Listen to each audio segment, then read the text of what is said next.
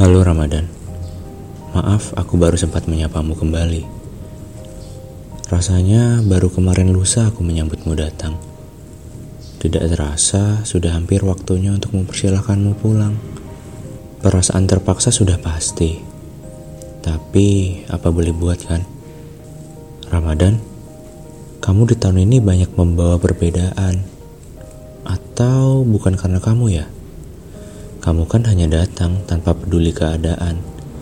Saat kamu memang sudah waktunya datang, kamu akan di sini. Seperti kataku sebelumnya, ini tidak pernah tentang keberuntungan Ramadan. Ini takdir. Tahun ini aku belajar banyak hal dari orang lain. Salah satunya tentang merasa kalah. Ternyata menyenangkan untuk tidak selalu menang. Aku bangga, aku mau kalah dari orang lain untuk urusan ini. Aku senang keras kepalaku, ternyata ada yang mengalahkannya. Ternyata yang mampu mengalahkannya adalah perasaan mengasihi dan peduli kepada orang lain. Aku semakin paham ungkapan kebahagiaan orang lain akan selalu lebih baik dari kebahagiaan diri sendiri. Ramadan, mungkin di tahun 2020 ini menjadi tahun terburuk bagi sebagian orang. Tahun terbaik juga untuk sebagian orang lainnya. Banyak kegiatan baru yang dilakukan, sekadar untuk beradaptasi menghadapi uniknya situasi yang ada sekarang. Untuk aku sendiri, ini tahun terbaik, dan mungkin akan jadi tahun terburuk juga pada akhirnya. Tidak tahu juga sih.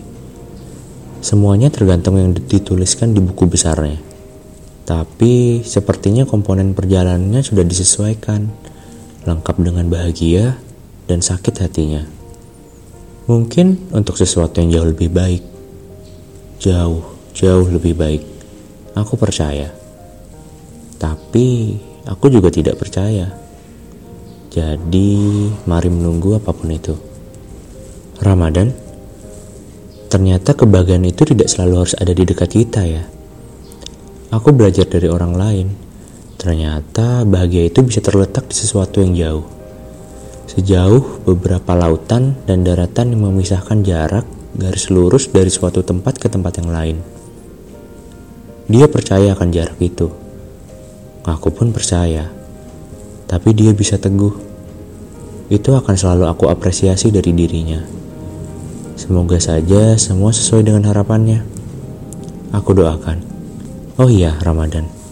Kalau aku dan kamu bisa bermain truth or dare, aku akan membuat kamu memilih dare dan akan meminta kamu untuk selalu bahagia. Begitupun aku. Saat aku memilih dare, aku harap kamu juga mengharapkan aku menjadi bahagia.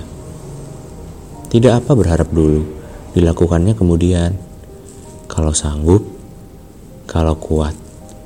Kalau tidak kuat, ya sudah. Tidak apa-apa untuk berhenti di tempat dan menangis sepuasnya. Toh, lagi pula tidak ada orang lain yang mendengarkan. Jadi Ramadan, terima kasih ya. Aku banyak belajar dari kamu. Mari kita jadwalkan bertemu lagi di tahun depan, di waktu yang jauh lebih baik. Itu pun kalau aku masih ada. Jadi, sampai jumpa Ramadan. Jaga diri.